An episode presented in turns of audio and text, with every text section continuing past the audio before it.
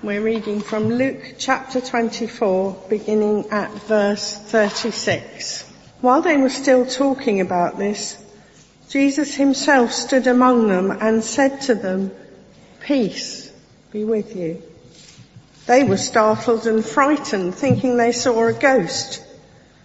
He said to them, "Why are you troubled, and why do doubts rise in your minds? Look at my hands and my feet. It is I myself. Touch me and see. A ghost does not have flesh and bones, as you see I have."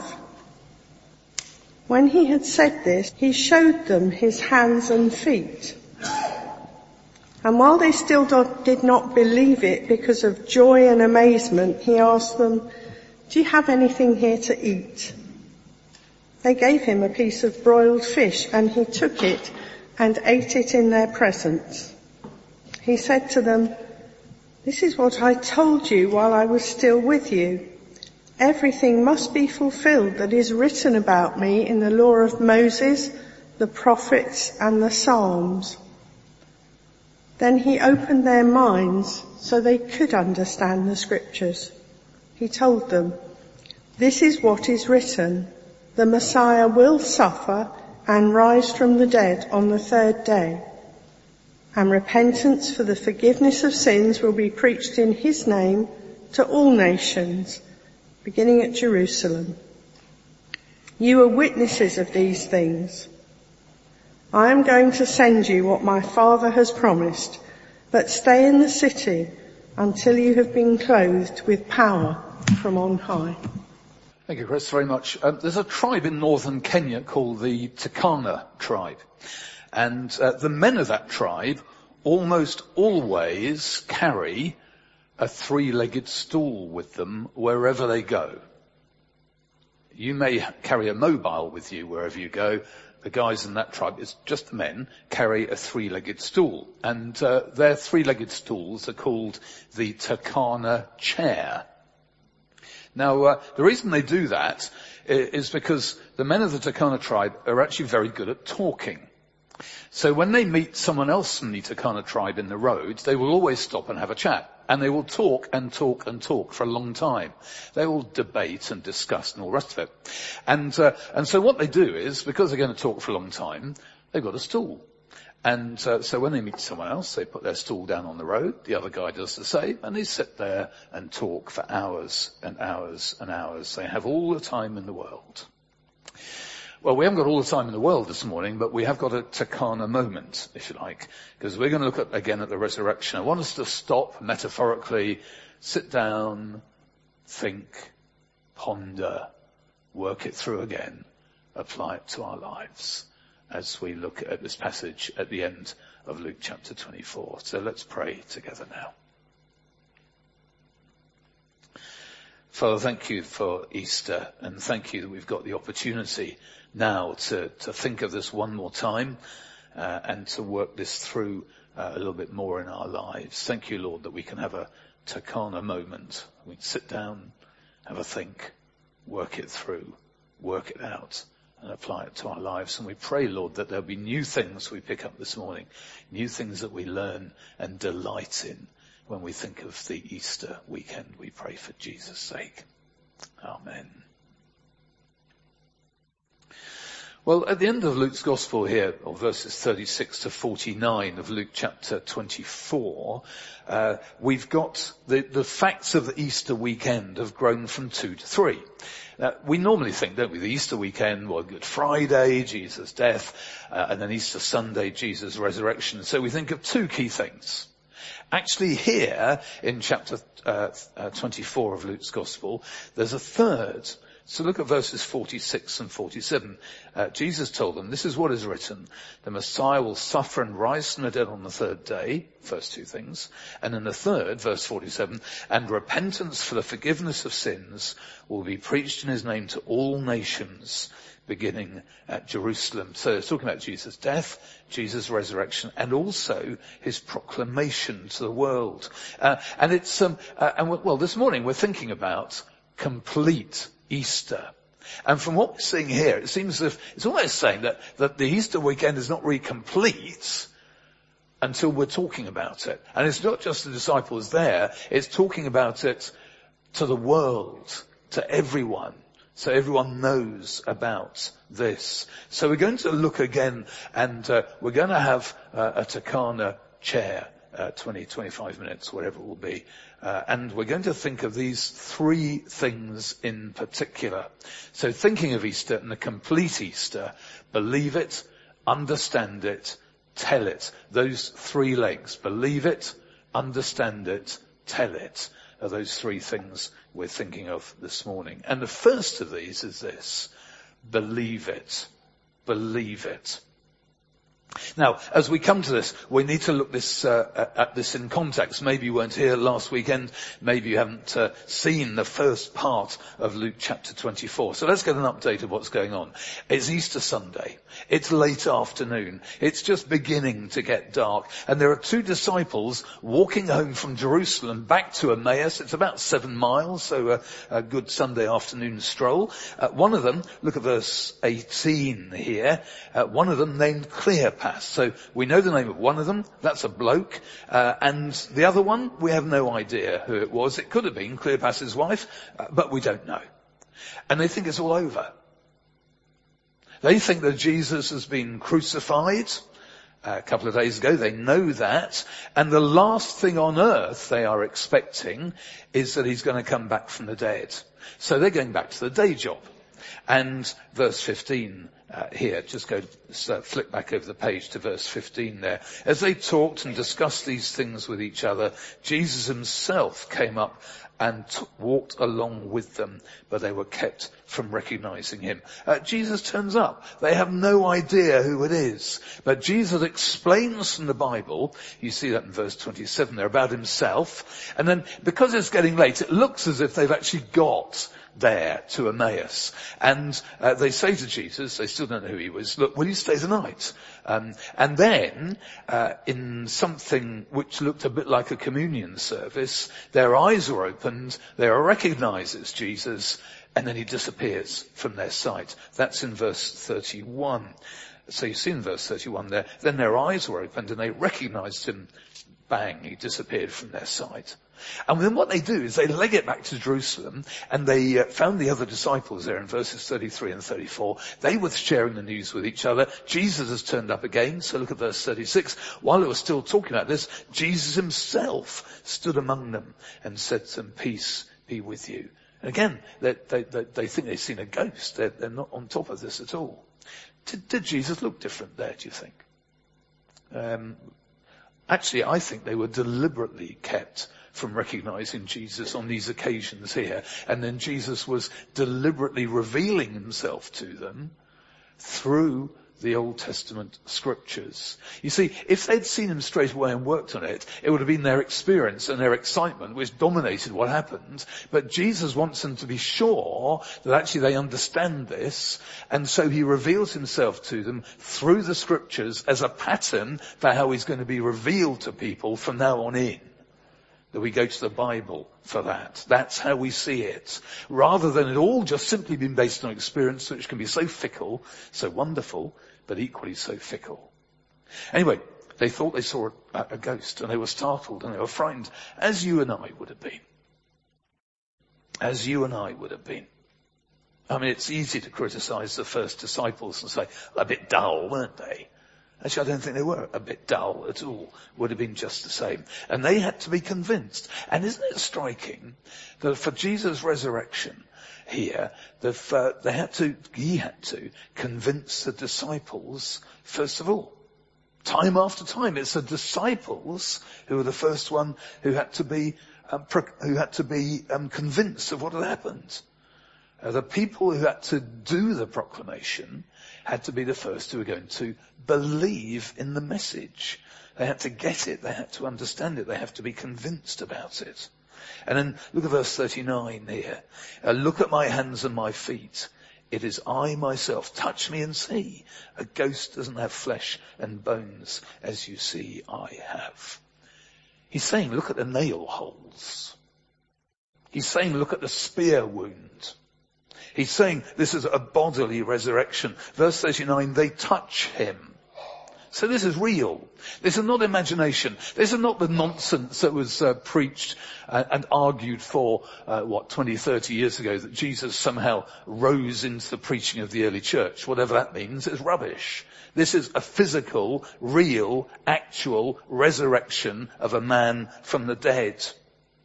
And by the way, when Jesus says here, it is I myself, that has got echoes of the I am, how Moses how God revealed himself to Moses at the beginning of the book of Exodus, and also echoes of Jesus' I am sayings in John's Gospel. I'm not a ghost. I've got flesh and bones. I'm God here amongst you and with you. And then he eats. Look at verses 41 to 43 here. Do you have anything to eat, he says. So they gave him a piece of broiled fish, and he took it and ate it in their presence. But they're still struggling to take it in. Here he is, Jesus risen from the dead. They think he's a ghost, but actually they've got so much joy and amazement here. This is extraordinary. Jesus had a tough time after the resurrection getting it to sink in with his closest friends and followers. They'd spent 3 years with him, many of them.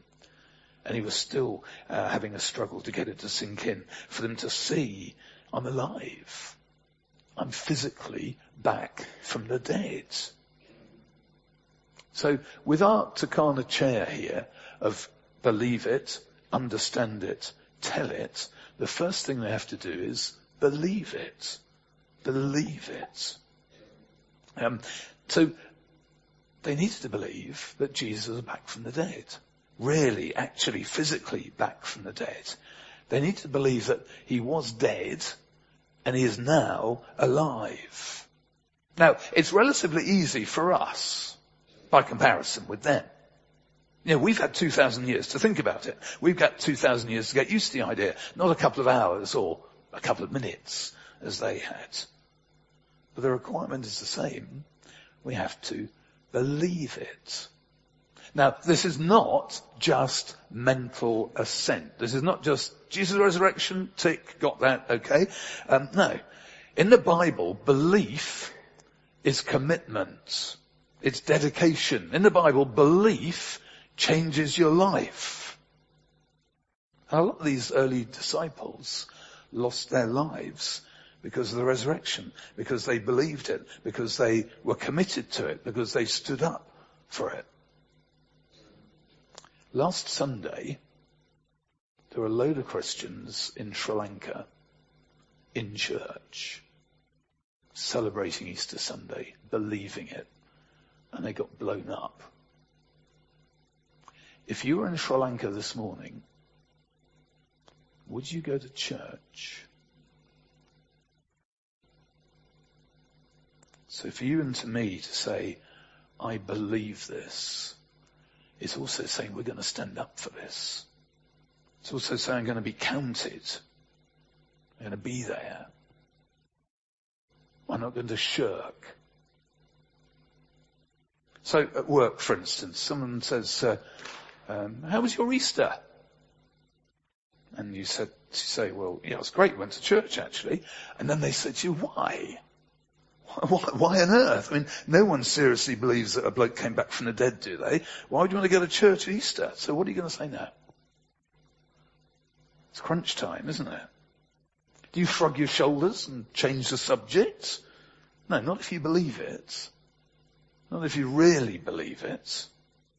It's your opportunity, so you pray quietly, Lord Jesus, please help me to say something relevant now.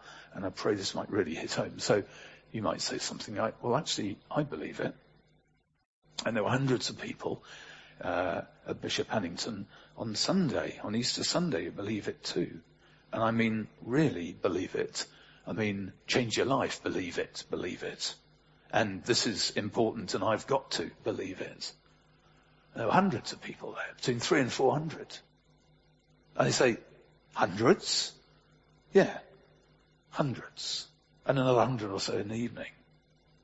And you all believe that Jesus Christ came back from the dead? No. Not everyone. Because people want to come along and they want to find out about it. And then they say, whoa, that's a lot of people, isn't it? Yeah, it is a lot of people. And there are a lot of people finding out, a lot of people changing their minds. And we're a very welcoming bunch, and we love to see new people. We'd like to come sometime. Well, I might just do that. Believe it. Really believe it. Stand up for it, believe it. Jesus is back from the dead. Nothing will change that. Nothing, absolutely nothing will change that. Second thing, understand it. Understand it. Now, on the road to Emmaus, Jesus used the scriptures, or for us the Old Testament, to explain about himself. So it happens a number of times. So verse 27, beginning with Moses and all the prophets, explains them what was said in all the scriptures concerning himself. And then again in verse 32, not this morning's passage, but it's there. They're referring to it. Were not our hearts burning within us while he talked with us on the road and opened the scriptures to us? And now we've got the same idea, verse 45. Then he opened their minds so they could understand the scriptures. Now, he goes back to the Old Testament repeatedly to make reference to himself and to help them to understand who he is and what he's done and what it means and so on.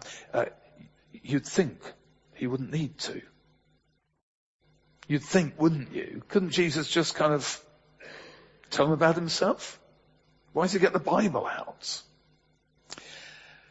Well, Jesus, you don't need to do that, Jesus, do you? You're God in the flesh.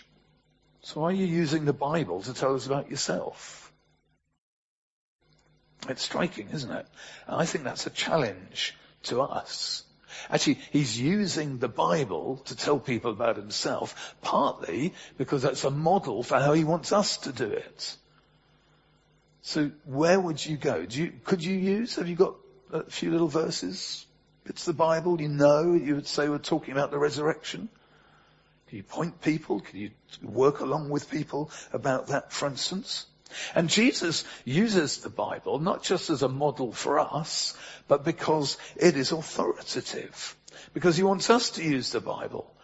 It's reliable. It's trustworthy. It's authoritative. It points to Jesus. It explains Jesus. And he wants our faith not based on just simply an emotion, but it should be an emotional thing. But he wants our faith based firmly and squarely on revealed truth that is the Word of God. So this Takana Chair of Easter here is believe it, but we're talking also understand it. We need to understand it.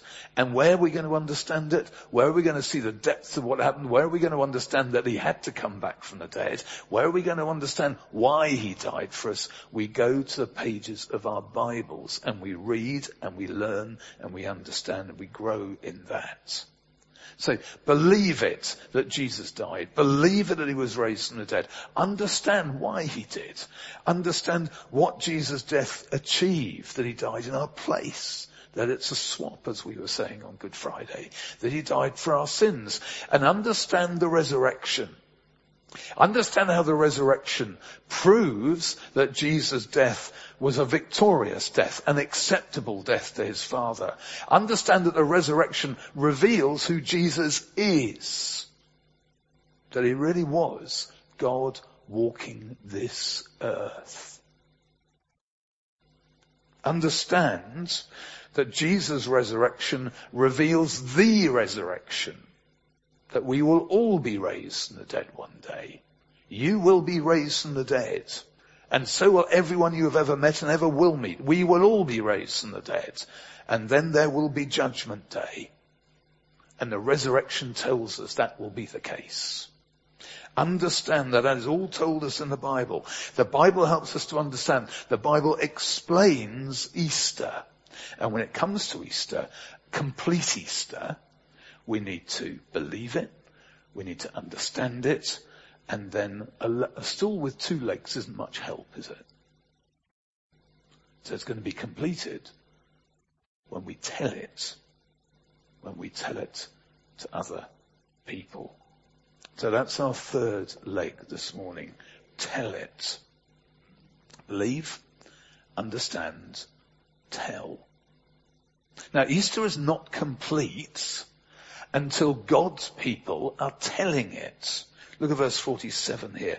And he says, let's start in verse 46. This is what is written. The Messiah, that's Jesus, will suffer and rise from the dead on the third day, and repentance for forgiveness of sins will be preached in his name to all nations, beginning at Jerusalem. So he's saying here, it's going to start here, in Jerusalem, where we are, and it's going to go to the whole world. Before you do that, you've got to believe it. And then you need to understand it. And then it will go to the whole world. They've got to tell it. A guy called Douglas Webster wrote this. The resurrection of Jesus is something to shout about. It is an explosive event whose fallout affects the whole of the human race. And in some ways, the prospect of that is more scary than the resurrection itself, isn't it? Oh, that means we've got to tell people. Yeah, but we're not going to do that. We're going to keep quiet. We're not going to tell the world. That's what the disciples, very first disciples, were thinking. Oh no, we better keep our heads down. This is a bit awkward and a bit embarrassing. And they were too scared and they were too confused, probably. They didn't even quite believe it. How are we, that had been saying, how are we going to take this news that hasn't really sunk in yet to the world? Please do not be ridiculous, Jesus. And then you look at verse 47. Repentance and forgiveness of sins will be preached in his name to all nations, beginning at Jerusalem. And who's going to do that? And Jesus is saying it's going to be you. And you know what happened? It's got to Hove. We are living proof that actually this happened. The gospel went out to the world. The explanation of this has spread all over the show. We've heard from Nelson this morning of Christian churches and pastors who want to tell the world the gospel, and Nelson is involved in helping them to do that. And I've had the privilege 5 times now of going out with Nelson and being of a little bit of help, and I hope, in helping these guys teach the Bible. And I mean, that's extraordinary, isn't it? But how is that going to happen? Well, he says, you're witnesses of these things, in verse 48. Well, you can't help it. You are witnesses. It's like if there were a car crash. We've had lots of little accidents and some bigger ones just on the crossroads here. If you see it, you're a witness. You are a witness. The resurrection of Jesus. If you're a Christian, you are a witness. You are a witness. That's what Jesus says here. You are witnesses of these things. And then he says, and I'm going to help you. And how am I going to help you? I'm going to send you what my Father has promised. This is the Spirit, the Holy Spirit. And then you're going to be able to do it. And we are proof that the Spirit came and he enabled them, and they were able to tell the world about Jesus. But stay in the city until you've been clothed with power from on high. It's gone all over the world. Napoleon said this in his one of his more modest moments. An extraordinary power of influencing and commanding men has been given to Alexander, Charlemagne, and myself. Full stop. But with us, the presence has been necessary, the eye, the voice, the hands, whereas Jesus Christ has influenced and commanded his subjects without visible bodily presence for 1800 years. And how has he done that?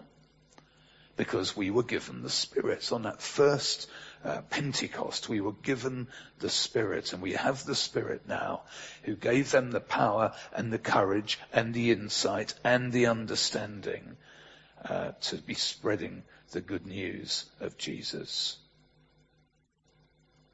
It was Spurgeon, the Baptist preacher of the 19th century, who said this: there is no telling how much power God can put into a man.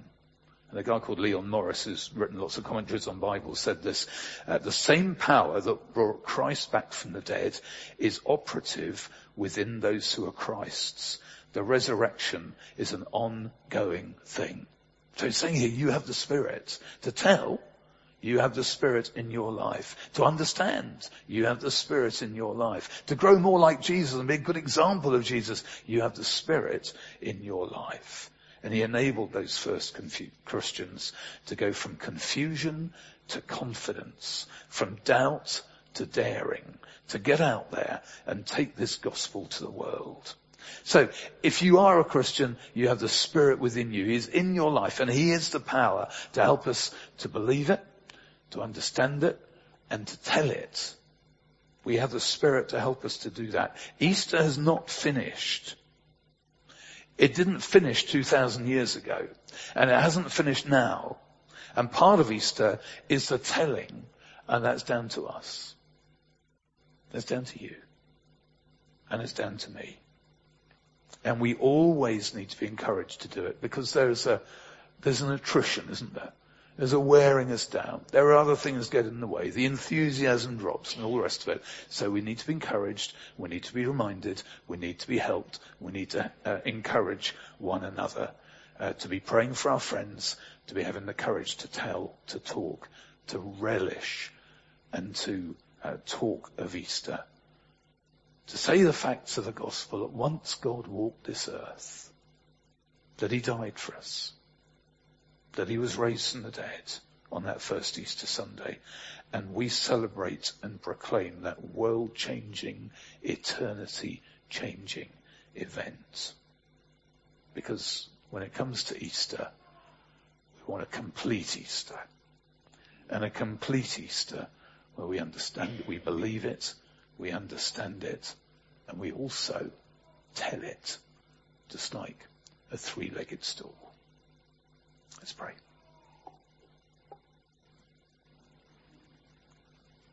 Father, thank you so much for Easter, and thank you that it didn't stop last weekend.